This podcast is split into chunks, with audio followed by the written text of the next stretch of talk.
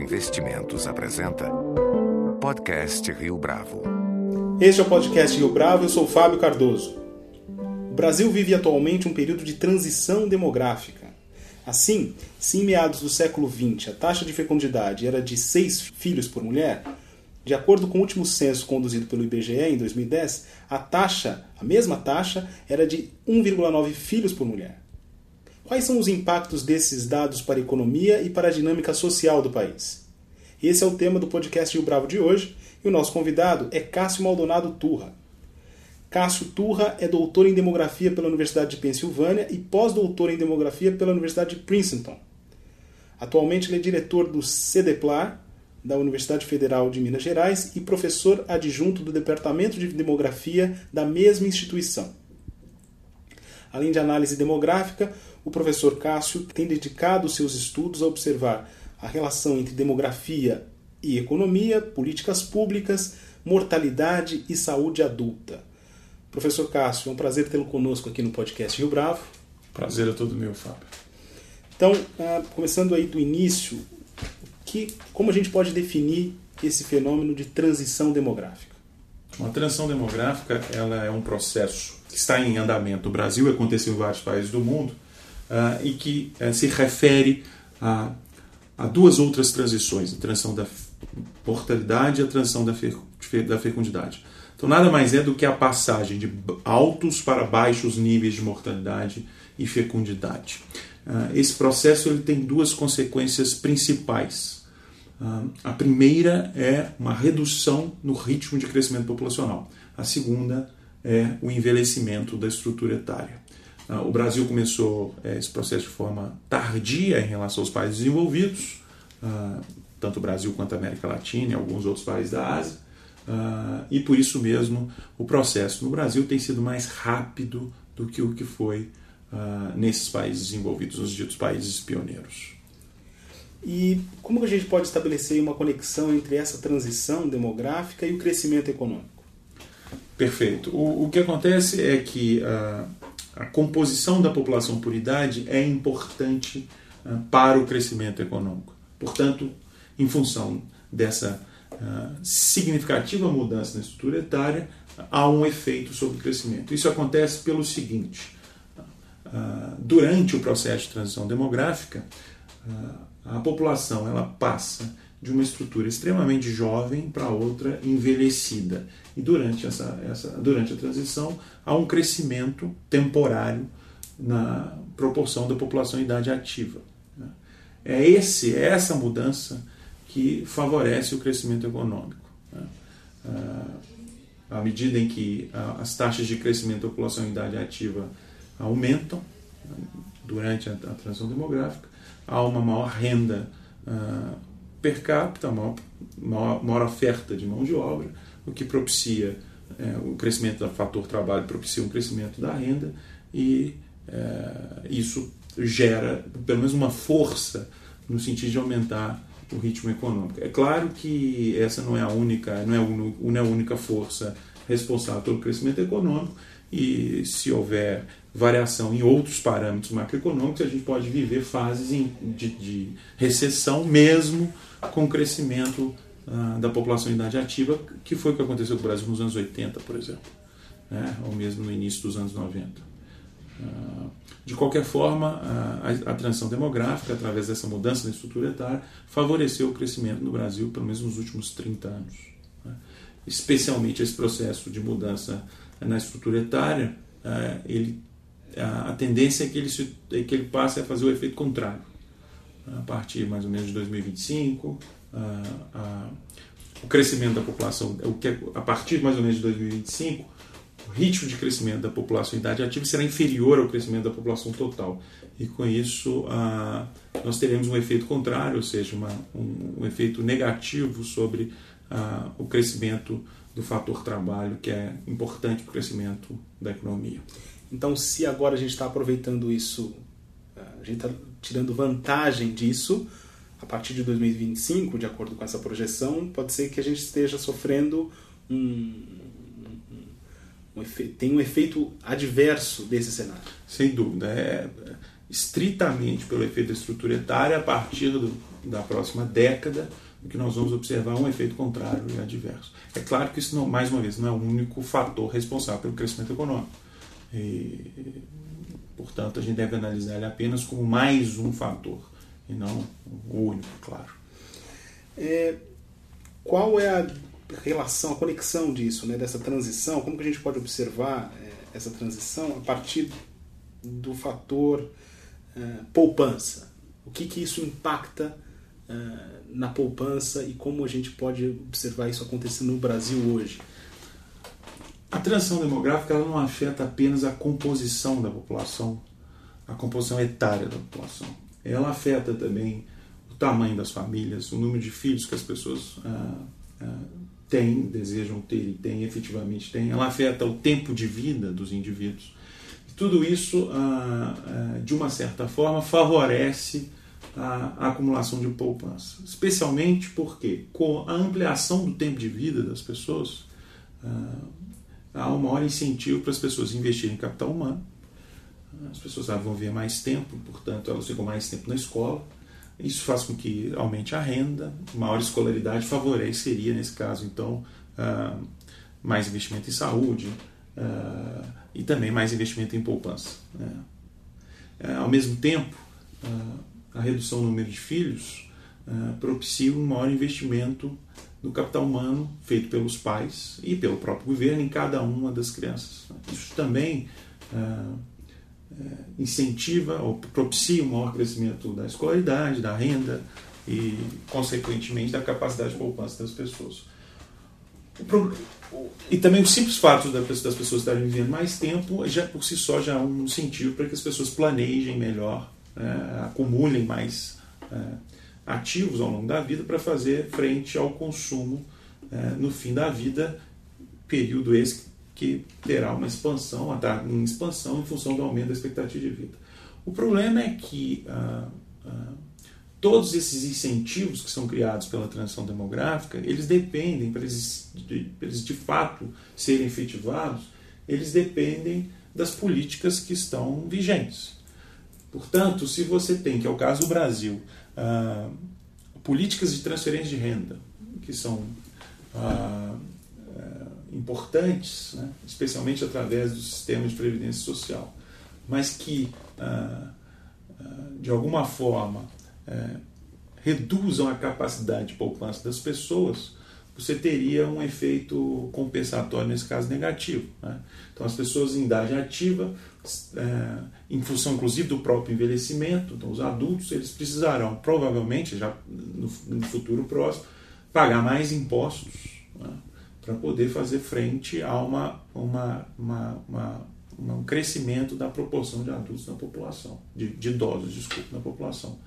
E isso certamente pode ter um efeito negativo sobre a capacidade desses adultos pouparem no futuro. Então, se de um lado você tem a extensão do tempo de vida, maior possibilidade de investimento de capital humano, e isso tudo propicia mais poupança, de outro lado você tem sistemas de transferência de renda públicos que podem, por sua vez, reduzir, modificados inclusive pelo efeito populacional, efeito da composição etária, reduzir a capacidade das pessoas pouparem.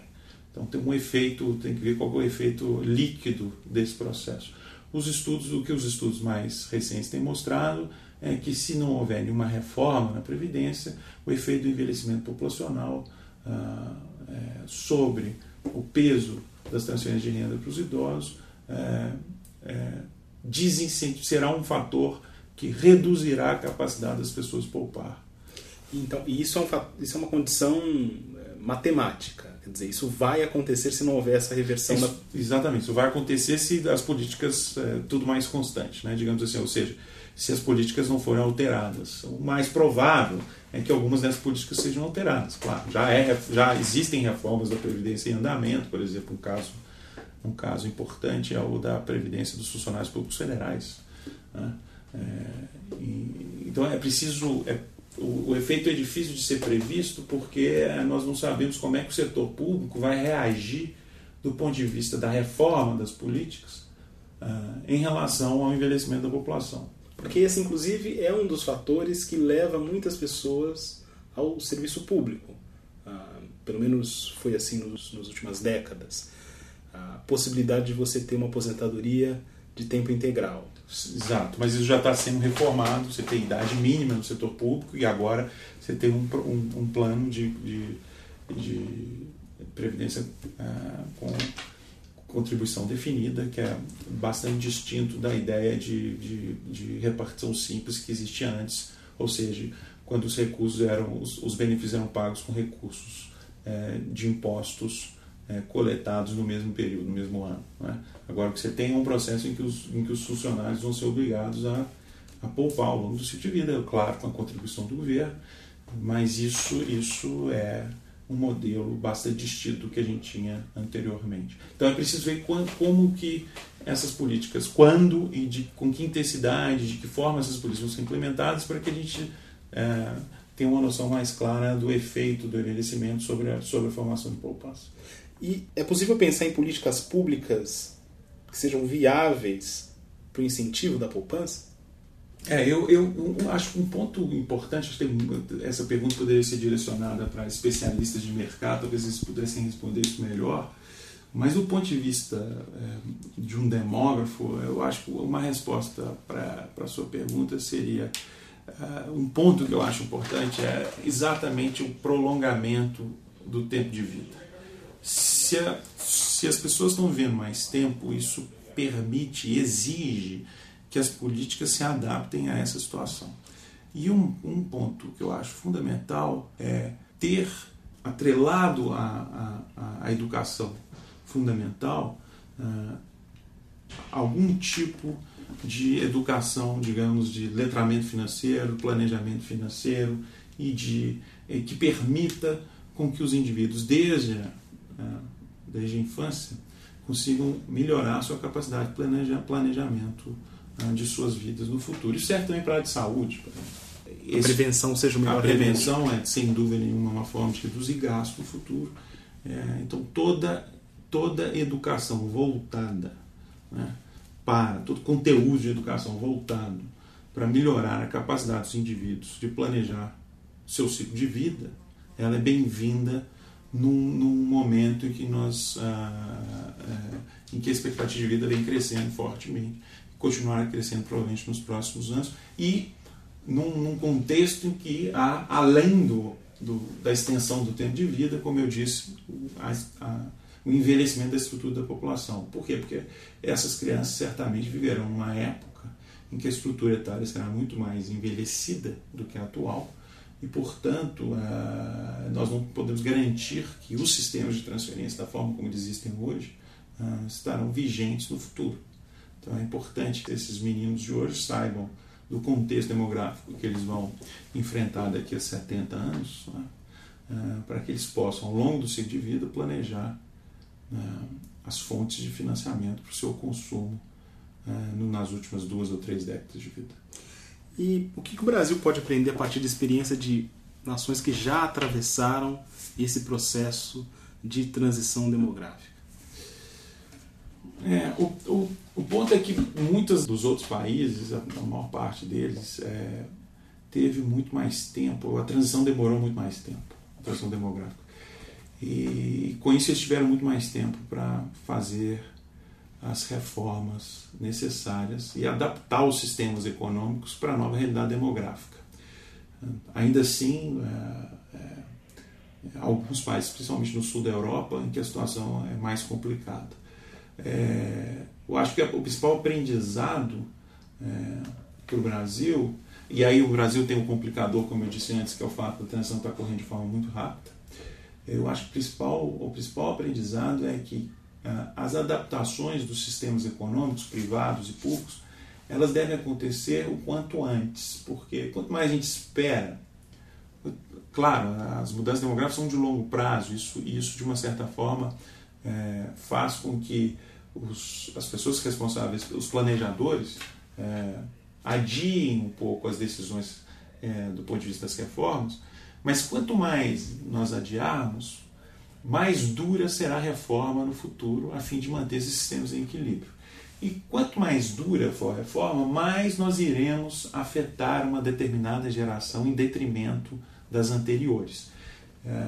Então, acho que uma lição importante é que a gente faça essas reformas enquanto a transição ainda está caminhando, né? Para que o custo da transição dos sistemas, fruto da transição demográfica, seja de alguma forma distribuído entre várias gerações e com isso sem causar grande impacto ou uma grande desigualdade intergeracional.